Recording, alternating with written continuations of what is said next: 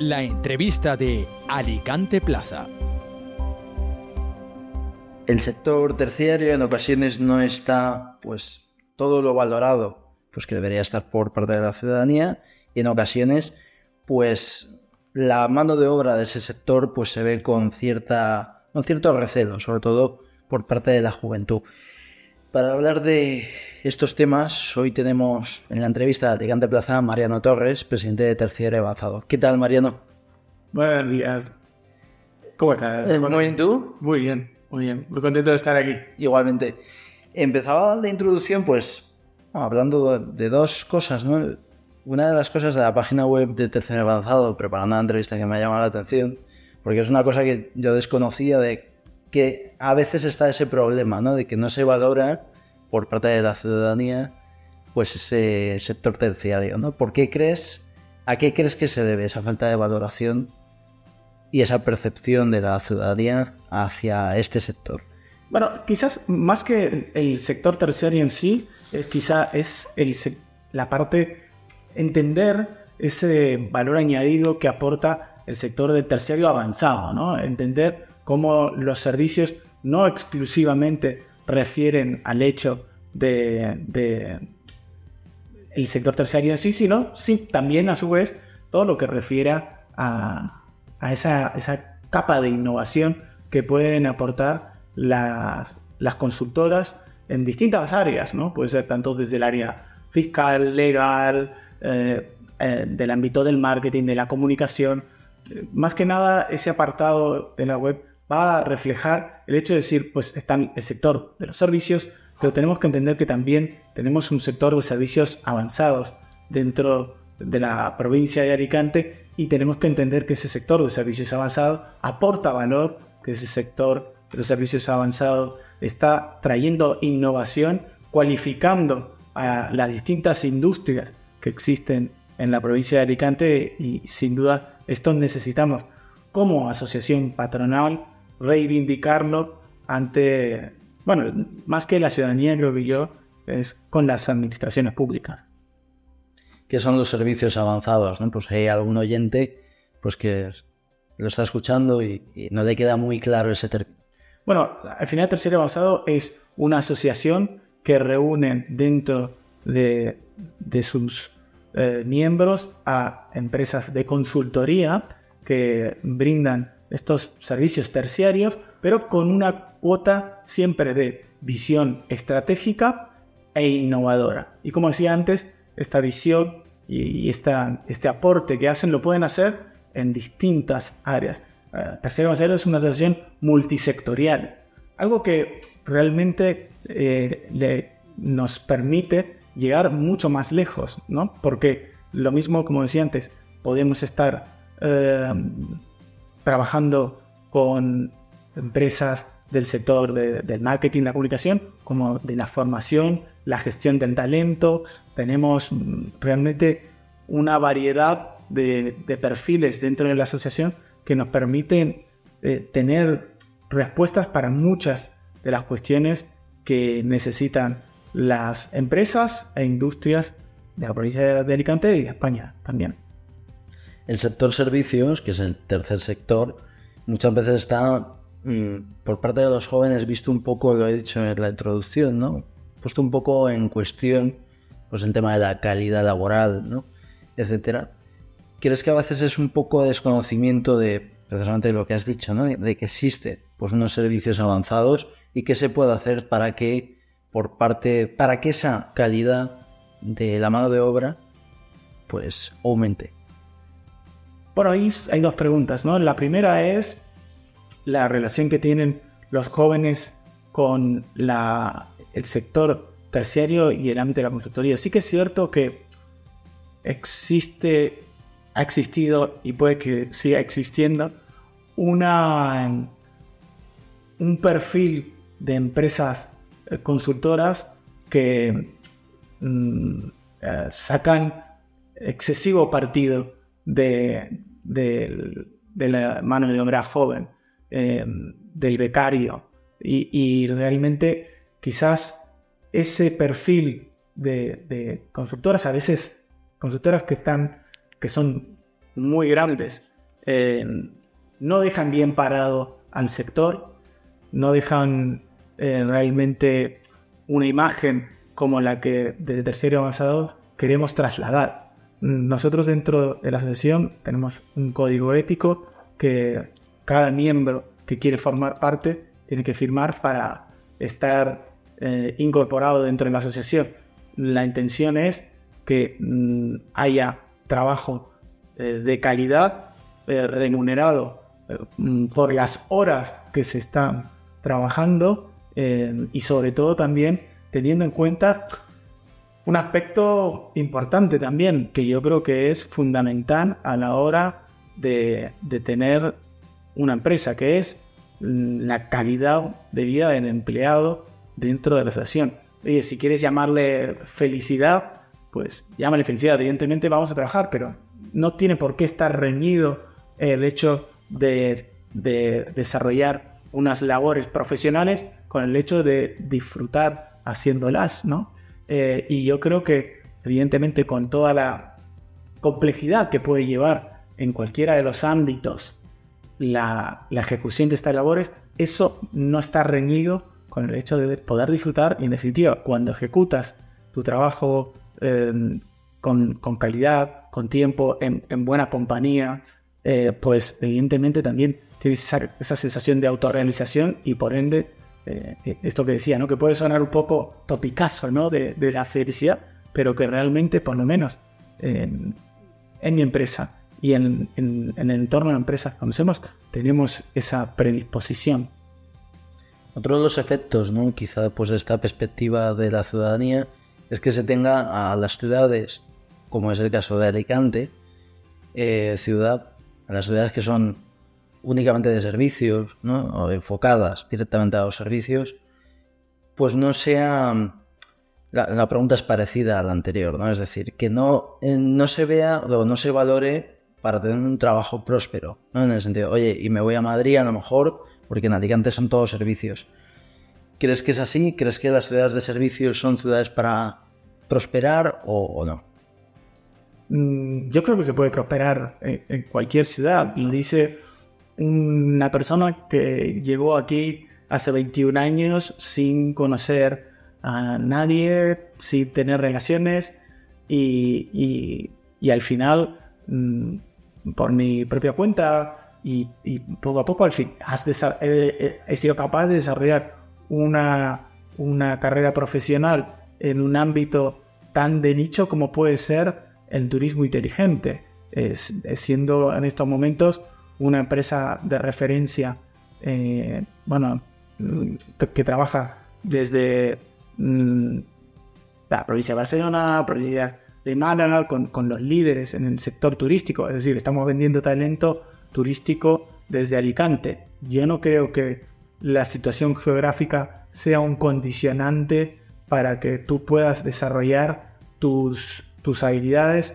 Em, sí que creo que evidentemente las oportunidades pueden ser mejores, pero luego, como decía antes, y en esto sí que sería un defensor a ultranza de, esta visión, eh, la calidad de vida uno también se la busca. Y si tú quieres llegar a, un equilibrio entre el desarrollo profesional y la calidad de vida, pues oye, yo creo que Alicante no es para nada un mal sitio. La provincia de Alicante es un excelente sitio para llegar a ese equilibrio en, el que puedes, pues, desarrollar tu carrera profesional y, tanto en ese entorno profesional como luego fuera en, tu vida privada, tener una gran calidad de vida. Y esto depende en cierta medida también del esfuerzo y la visión a medio plazo, a largo plazo. Eh, esto igual quizás sí que se está perdiendo. Eh, eh, y no me, gustaría decir en los jóvenes porque suena a, topicazo y, a generalización.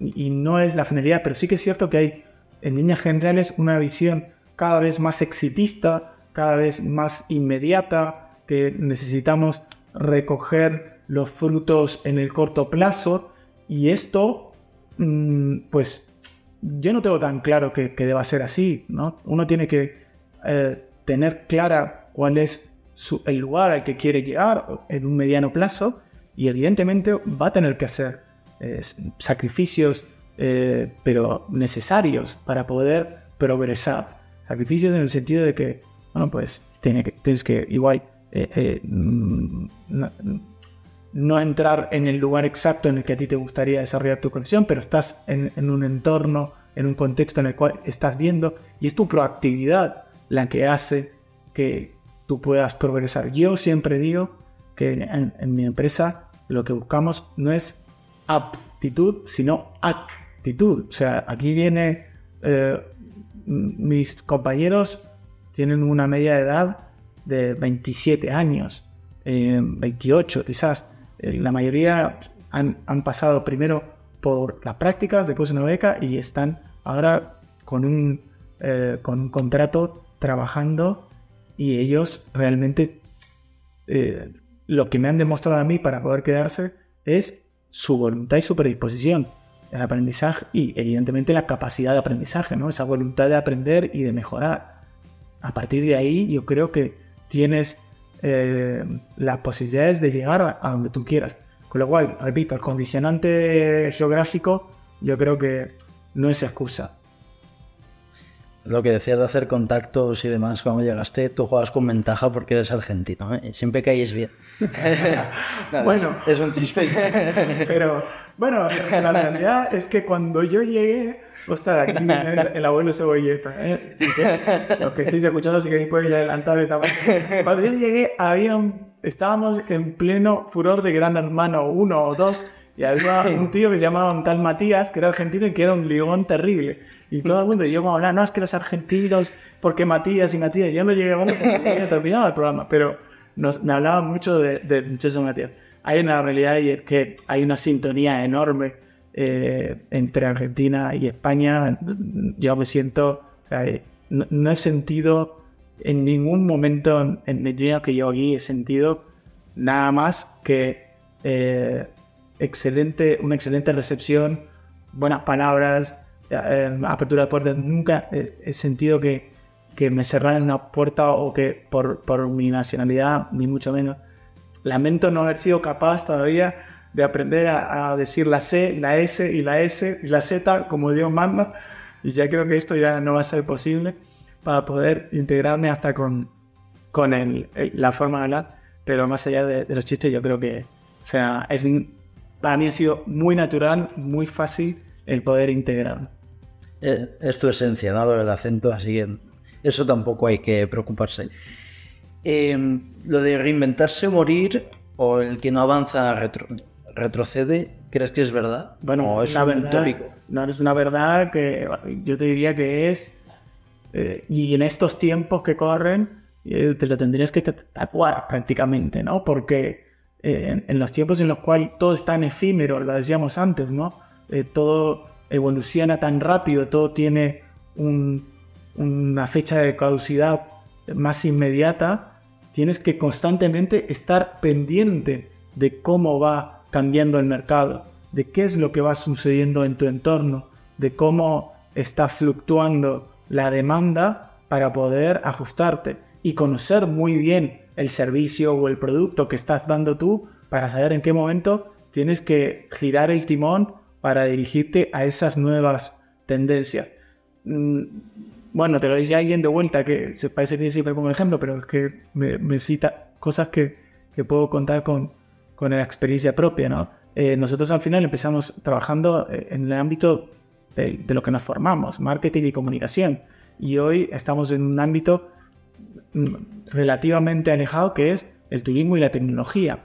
¿Por qué? Pues porque al final vas viendo cómo, cómo evolucionan eh, los contextos económicos. Nosotros en una época estábamos muy fuertes desarrollando eventos y en 2008-2009, en plena, en plena crisis económica, pues claro, lo primero que desaparece son los eventos. Pero mientras hablamos de 2008-2009 desaparición de eventos, también estamos hablando de aparición de las redes sociales. Y inmediatamente dijimos, oye, pues igual esto tenemos que empezar a girar y adelantarnos y tomar otro camino porque este, evidentemente, si la tendencia eh, económica sigue, no va a regresar y, y, pivotas hacia ese lugar, ¿no? Y oye, pues luego evidentemente está el olfato que pueda tener uno de cómo van a ir eh, yendo las cosas, pero reinventarse o morir, insisto, o te lo tienes que tatuar porque es, yo creo ya esto de, uno, eh, el trabajo para toda la vida o el puesto de trabajo en el cual ejecutas mm, tu función de forma repetida hasta que te jubilas, esto ya, bueno, tiene, está claro que no va a durar. Y aquí puedes colar el tema de la inteligencia artificial y entender que pues, es, la inteligencia artificial va a arrasar con, eso, eh, con esos puestos. Y tampoco hay que tener miedo, porque si estuviéramos pensando pues, en esto, pues seguiríamos esperando que venga el lechero y, y, cosas de estas que al final la evolución y, las, la evolución de la demanda de la sociedad hace que esto vaya cambiando. Y, que la inteligencia artificial llegue no es algo que, deba dar miedo, simplemente hay que entender que aquellas tareas recurrentes que no aportan valor añadido, y aquí volvemos a, la esencia de terciario, aquellas tareas que no aportan valor añadido serán reemplazadas. Cuando vemos una empresa, ¿no? El otro día, por ejemplo, te, pasaba por WhatsApp, ¿no? El, la noticia esa de Chocolates Valor, ¿no? Un reportaje muy interesante en, ABC. Y, contaba un poco la historia, ¿no? Cuando vemos una empresa mm, centenaria, ¿no? Una empresa que lleva prácticamente desde que tenemos uso de razón. Si tiene una empresa un buen producto y se mantiene pues ese producto prácticamente inamovible, ¿no? Es decir, sin innovar, va a estar ahí o va a tener pues una caducidad si no innova, ¿no? Bueno, eh, eh, teniendo en cuenta lo que me dices, me viene muy bien, porque también comentamos otro tema acerca de eso, ¿no? De, hablábamos de huesitos, justamente, ¿no? Pues ahí tienes, mira, mm, así, a bote pronto, tres factores. el producto, el empaque y la comunicación, ¿no? yo estoy seguro que Huesitos no tiene el mismo packaging que tenía cuando tú eras pequeño. Con lo cual, evolucionar, evolucionado. El sabor, quizás tú puedas percibir que Huesitos siempre es igual, pero estoy prácticamente convencido que ha ido modificándose ligeramente conforme el tiempo ha ido pasando y conforme las tendencias, los gustos, los intereses, otros sabores que han ido eh, primando, seguramente ha ido sufriendo pequeñas modificaciones para, que, para tener el sabor que tiene hoy, que no será igual que, tendrá eh, en un futuro próximo. Igual si la gente de Chocolate Valor lo está escuchando, nos lo pueda confirmar si esto cambia o no. Eh, eh, empresa a la que tengo un enorme respeto y cariño por, por su trayectoria y por el emplazamiento que, del que provienen, la vila que es un, un pueblo al que tengo un enorme cariño. Eh, y el tercero es, fíjate tú, el que comentábamos, ¿no? Ahora el, el equipo de rugby de la vila es el equipo Huesitos. Es decir, y, no, yo creo que uno evidentemente puede estar eh, invirtiendo su dinero en promoción por sentimiento, ¿no? Porque es el equipo del pueblo, eh, el equipo que, más relevante que hay, casi te diría, en la comunidad valenciana en, este deporte. Eh, pero yo creo que nadie, bueno, uno hace las cosas por amor a la camiseta, como se suele decir, pero tú sabes que esto lo haces porque crees que te va a beneficiar. Y yo creo que ahí hay una apuesta por, por algo que va a venir. El rugby en España va a crecer, es un deporte que va a crecer. Eh, yo de vuelta ahí como argentino lo sigo bastante. Me ha entristecido enormemente el, cómo se ha quedado fuera de este mundial por una, como decimos eh, en Argentina, o sea, por una cuestión de, de escritorio, ¿no? de despacho. Y, sin duda que eh, este deporte crecerá y cuando este deporte crezca y, este equipo esté en, la delantera, pues esa marca eh, también tendrá visibilidad, con lo cual tienes tres factores así rápidamente que han ido evolucionando y han ido cambiando. Lo que pasa que quizás de una forma eh, que, uno no la percibe como natural y no se da cuenta que detrás pues hay reflexión en el equipo que diseña los sabores, hay reflexión en el equipo que diseña el packaging hay reflexión, estrategia e innovación en el equipo que decide dónde promocionarse. Sí, lo que, lo que dices de los sabores, eso se ve de forma muy clara en McDonald's, ¿no? Está mal que digamos marcas, ¿no? Pero luego pasan por caja, ¿no? Eh, pero, pero se ve, tú te vas, por ejemplo, a Japón y no tienen las mismas hamburguesas que tienen aquí, ¿no? Es algo muy, muy llamativo. O sea, a lo mejor si no hacen eso, pues no serían una multinacional. Pues es total, y, ya te digo yo que eh, de vuelta en ese salto de Argentina a España dejamos muchos productos y adoptamos muchos nuevos porque los sabores eran totalmente distintos. Hay una bebida limonada muy famosa eh, que yo tomaba allí prácticamente de forma diaria, que aquí el sabor era totalmente distinto y nos pasamos a la misma bebida limonada pero de la competencia. Eh, esto es, es, así y, va evolucionando y va cambiando y va, modificándose a partir de los intereses de, cada uno de, los sectores Antes hablabas del talento de tu empresa. Dijiste una frase en la entrevista que te hizo pues David Martínez en Alicante Plaza, Marranos para casa, que me llamó mucha atención. ¿no? Para mí una de las claves es entender que la innovación va de talento, va de recurso humano. ¿Se pone en valor el talento en esta sociedad? Lo digo, y me voy a meter en un jardín a ver tú qué opinas, porque nos llevamos mucho la boca con el tema de la meritocracia y con la cultura del esfuerzo, ¿no? Aquí en España sabes que se pone siempre el ejemplo de Nadal, ¿no? es que Nadal es ejemplo de, esfuerzo, ¿no? Yo siempre digo que por mucho que yo entrene ocho horas, pues no llegaré a ser ni el número 20 del mundo, ¿no? ¿Qué opinas tú de eso? Bueno, el esfuerzo y el talento son dos complementos que se necesitan para, para avanzar en una carrera. Pero hay más también, ¿no? El esfuerzo, el talento, la, eh, la dedicación, la capacidad. Yo creo que, fíjate tú, yo siempre pienso que uno tiene un talento, un don, bien, que muchas veces no necesariamente está asociado al deseo profesional que uno tiene. Y yo tengo un talento y un don que van por un lado y mi deseo profesional va por el otro. Bueno, en estas situaciones tienes que tomar una decisión. Mm, ¿Vas a hacer lo que mejor sabes hacer o vas a hacer lo que te gusta hacer? o lo que te gustaría hacer.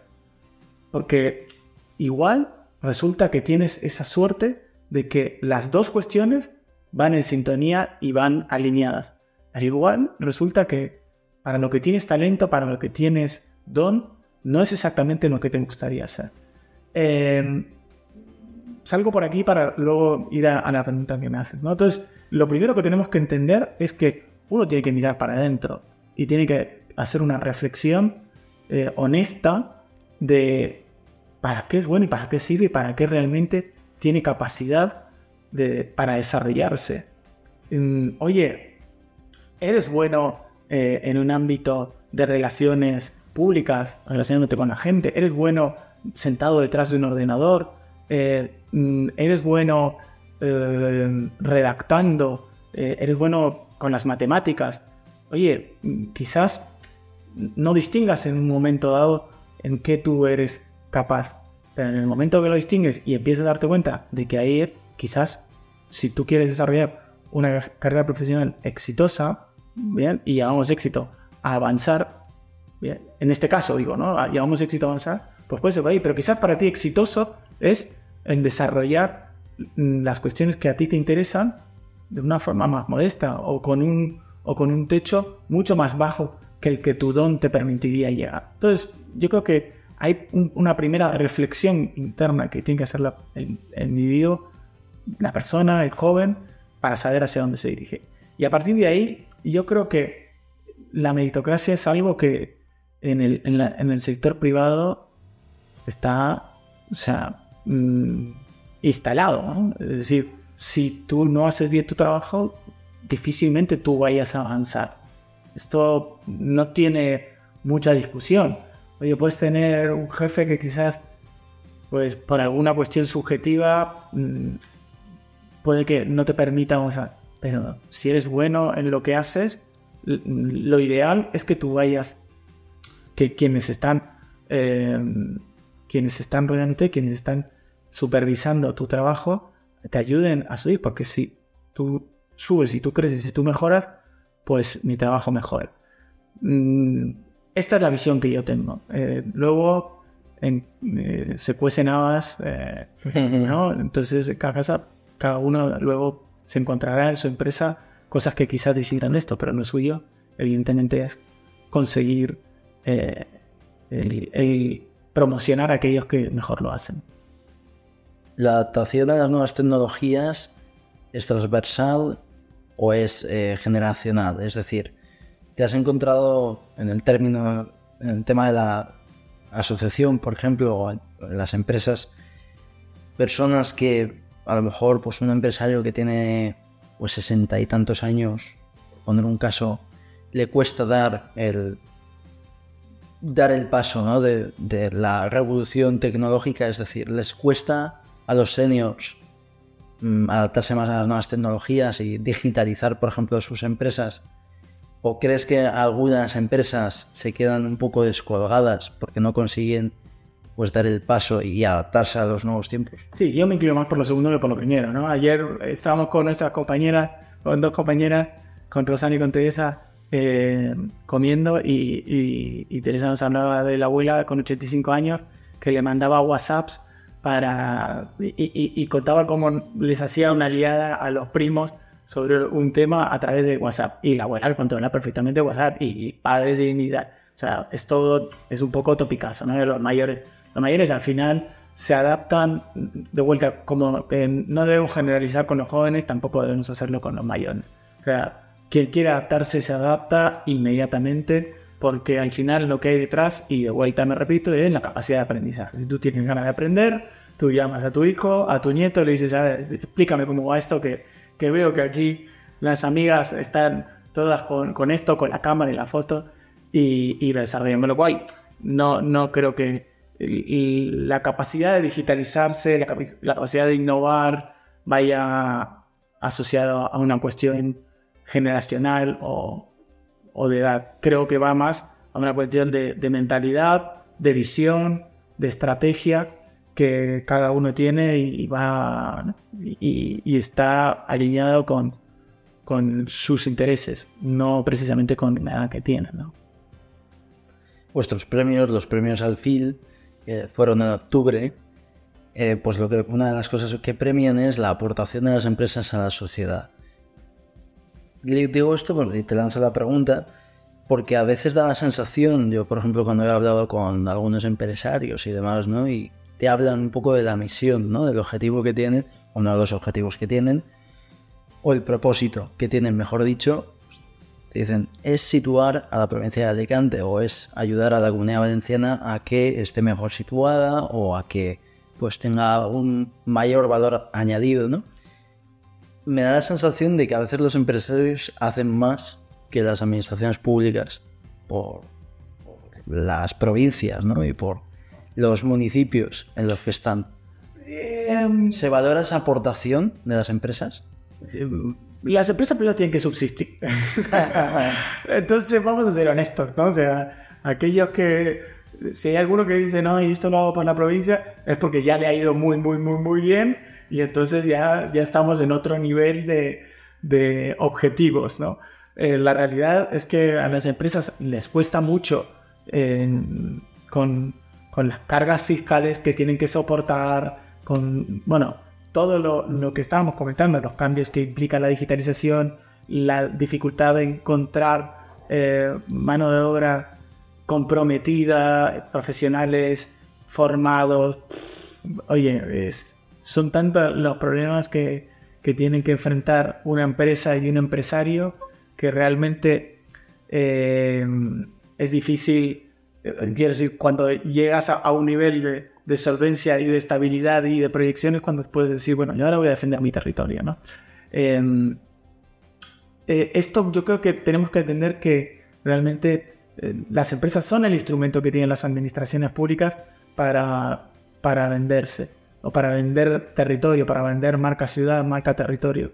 Porque sin empresa, pues no puedes vender nada, ¿no? Si no hay, oye, eh, es que Rafa Nadal es una empresa, es que eh, Juan Carlos Ferrero eh, era una empresa cuando estaba, fue número uno aquí desde Villena, ¿no? Y ahora él mismo abre unas una, una escuela de tenis, sigue invirtiendo, sigue desarrollando talento para que...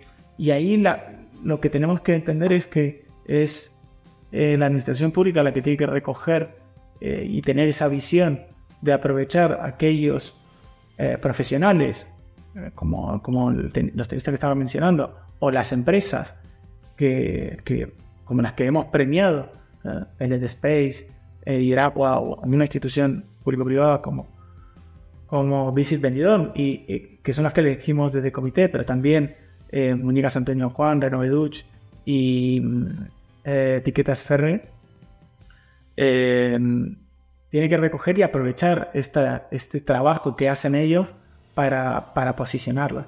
Y aquí desde las asociaciones están para ello también, ¿no? Sí que es cierto que cuando decimos que las empresas tienen esa misión de subsistir, eh, eh, desde las asociaciones no tenemos esa misión, es desde las asociaciones donde podemos aglutinar, reunir a todas estas empresas y también apoyar esa marca ciudad, también apoyar esa marca territorio. Y aquí sí que aprovecho para lanzar ese, esa nueva filosofía que tenemos, esta nueva camada de, bueno, de, representantes de las asociaciones que es, eh, ya no representamos a Alicante, no representamos a la provincia de Alicante, representamos a la comunidad valenciana y estamos absolutamente eh, mm, interesados en vertebrar y cohesionar el territorio porque una marca comunidad valenciana fuerte pues nos va a beneficiar a todos. Si tú intentas hacer la guerra por tu cuenta, bueno, llegarás, llegarás a un lugar, pero seguramente si, te unes, llegarás mucho más lejos, ¿no? Antes de que arrancáramos te hablaba de, de, la agenda que teníamos y una de las cuestiones que, tuvimos esta semana fue la reunión desde FASE, la federación que reúne las distintas asociaciones de la provincia de Alicante, Castellón y Valencia, enfocadas en el ámbito de la consultoría, las nuevas tecnologías y la innovación que hemos tenido con la SEP para, bueno, eh, presentarnos ya oficialmente a partir de la entrada de terciario avanzado en la federación como una federación con representación en las tres provincias y en esa presentación contarles cuáles eran nuestras reivindicaciones y cuáles iban a ser nuestras eh, solicitudes de la administración pública para que mm, el sector, este sector, pues fuera escuchado. Este yo creo que es la filosofía, la nueva filosofía que debemos acometer, que tenemos que tener desde la comunidad valenciana, una visión vertebrada, cohesionada, en la cual nos preocupen los problemas de nuestra provincia, pero también estemos atentos a los que suceden en las otras provincias hermanas. ¿Tú crees que, por lo que has dicho ¿no? al principio de la pregunta, de la respuesta, que cuando se dice, ¿no? Empresas con propósito, ¿no? En el sentido de poner el propósito o, da esa sensación de poner ese propósito en el centro, ¿crees que a veces es, es un poco utópico, ¿no? En el sentido de yo siempre pongo... Sí, sí, sí, pero hay que ser utópico, a ver, Jorge. Hay que ser utópico. O sea, tú tienes que tener una misión que, que, que no sea alcanzable, me explico, que sea utópica, porque es la que te permite caminar. Si yo llego, ¿a dónde voy? Necesito, llegar, necesito seguir caminando, necesito como empresa, si he llegado al sitio que me he propuesto, necesito ponerme otro, otro objetivo eh, que nos permita. Por eso también eh, me permitía un poco la, la, broma de decir, pues hombre, si, si estás reivindicando territorio es porque ya has, llegado, ya has avanzado mucho y has conseguido muchos objetivos, ¿no? Entonces, eh, no entendamos utópico por iluso, no entendamos utópico por algo que no voy a conseguir, sino entendamos utópico más por un camino en el cual eh, voy a ir desarrollándome y voy me va a permitir eh, andar, ¿no? Y, esto es absolutamente necesario para, para una empresa, pero también para un individuo. Para terminar, te voy a hacer, yo creo que la voy a calificar como la pregunta, es la pregunta que cada vez que la hago, a quien se la hago, suspiran. O sea, yo no, sabía que una pregunta así tan sencilla, te voy a dejar con la intriga hasta el final, pues genera tanto agobio, ¿no? ¿Cómo te gustaría ser recordado como presidente de tercero avanzado? Em, pues, ¿cómo me gustaría ser recordado como presidente de tercero avanzado? Mira, la verdad es que antes de contestarte la pregunta, estamos, tenemos tantas cosas que hacer. tenemos tantas cosas que hacer, tanta ilusión por hacer cosas, eh, tantos proyectos que pensar en cómo voy a salir cuando llevo tres meses mm, me resulta complicado, ¿no? De, decir, pero sin lugar a dudas es que sí me gustaría que, pensaran en una persona que, ha trabajado y que se ha involucrado y que ha dejado la situación mejor que la, que la que la ha recogido. Eh, simplemente no, no tengo ninguna variedad mucho mayor que, el hecho de, que se valore ya no el esfuerzo como presidente, sino como, como líder de, un comité ejecutivo que también está muy involucrado, de una junta directiva que tendremos en unas semanas, de una asociación que, también eh, responde cuando se la llama, pues, oye, el paso que ha dejado este presidente nos ha, ido, eh, nos ha ayudado a dar un pasito más eh, en ese objetivo utópico que teníamos como asociación. Para terminar, yo creo que hay una frase... Estás engañando. Muy buena. No, no, hay una frase muy buena, ¿no? Por lo que has dicho, que dice un amigo mío, ¿no? Que es que los proyectos se desvanecen cuando los abandonan los idealistas, ¿no? Y yo creo que los oyentes se tienen que quedar con esa lección, ¿no? De que no hay que dejar de ser utópicos, aunque nos llamen utópicos, y no hay que dejar de ser idealistas, ¿no? ¿No crees? Por supuesto. Al, final, eh, yo soy un, un humanista, ¿no? Y creo que tenemos que, como personas, tener esos, siempre esos objetivos, esas metas, esa ilusión que nos permita avanzar, pero ilusión en el campo profesional o ilusión en el campo personal. Yo creo que uno no, tiene que, pensar que todos tienen que ser grandes profesionales y que el objetivo de todas las personas es ser grandes profesionales. Pues igual no hace falta. Eh, yo creo que lo importante es siempre tener ese, esa llama, ¿no? ese horizonte por delante, ese horizonte al que querer llegar, que es el que te permite caminar y es el que te permite eh, recorrer la vida con ilusión, en el campo profesional o en el personal. Totalmente, pues ha sido un placer, Mariano. Ya hemos terminado, no te engaño. Muchísimas gracias. A ti, un abrazo muy fuerte. Y gracias a ustedes por escucharnos y hasta el próximo podcast de la entrevista de Alicante Plaza. Un abrazo y que no pierdan nunca la ilusión.